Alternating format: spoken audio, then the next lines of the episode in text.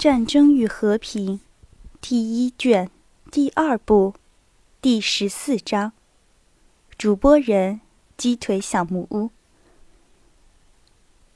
库图佐夫在十一月一日接到侦察员的谍报，说他所指挥的军队几乎是陷于进退维谷的境地。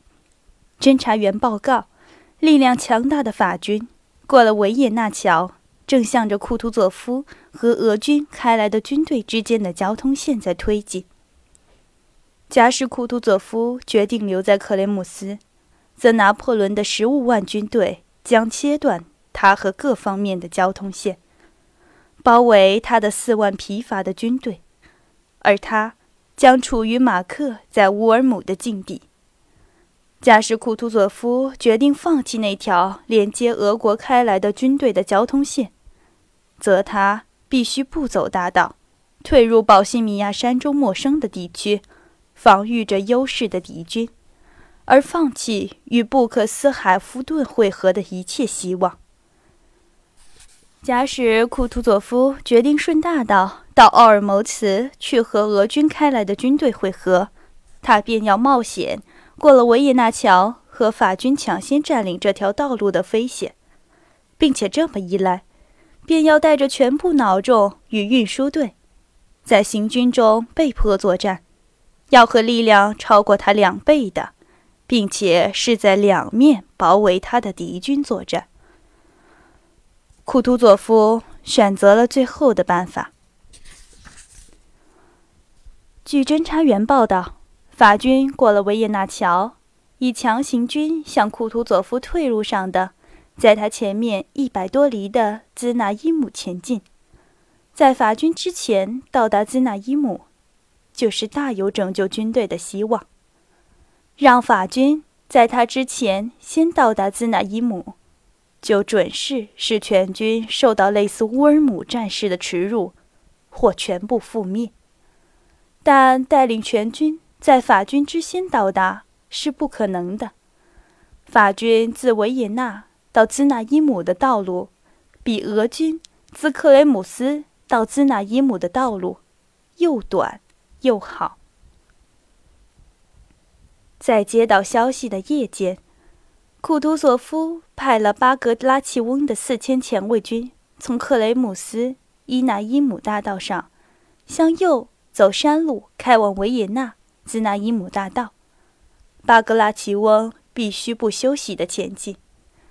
停止时要面对维也纳，背向兹纳伊姆，并且假使能够在法军之先到达，则他必须尽可能地阻挡他们。库图佐夫自己率领全部脑重向兹纳伊姆前进。巴格拉奇翁带领饥饿的、穿破鞋的军士，在暴风雨的夜间，在没有道路的山间走了四五十里。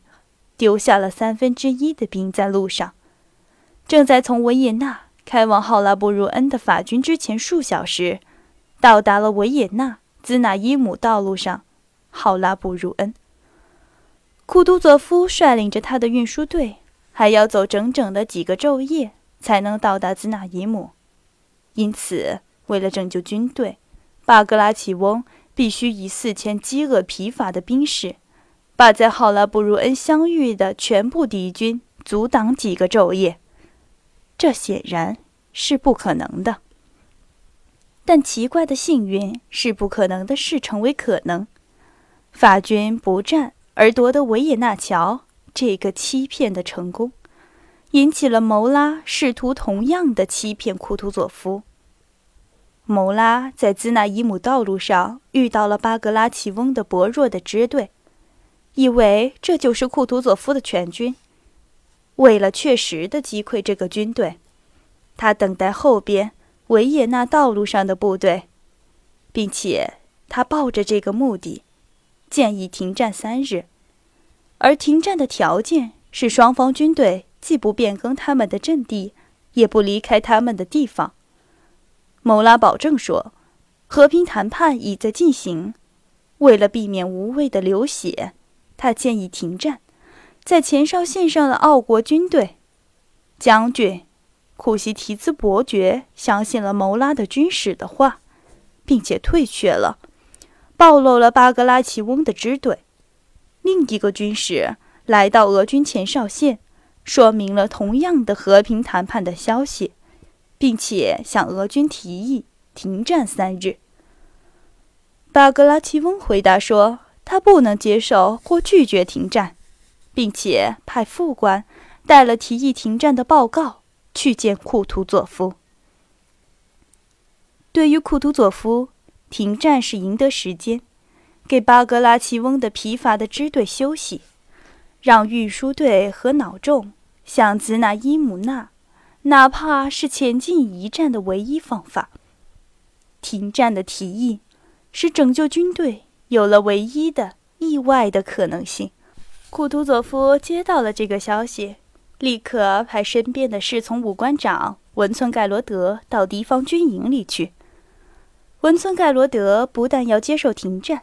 并且要提出投降的条件，而同时，库图佐夫派了副官们回去催促全军的运输队在克雷姆斯兹纳伊姆道路上的行动尽量加快。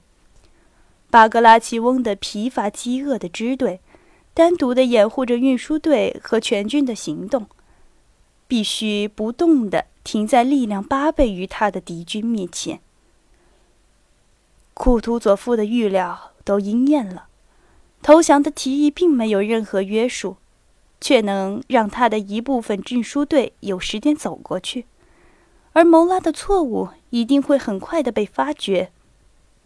鲍纳巴特在浩拉布鲁恩二十五里以外的圣布鲁恩，一接到谋拉的报告以及停战与投降的计划，就识破了计策，写了下面的这封信给谋拉。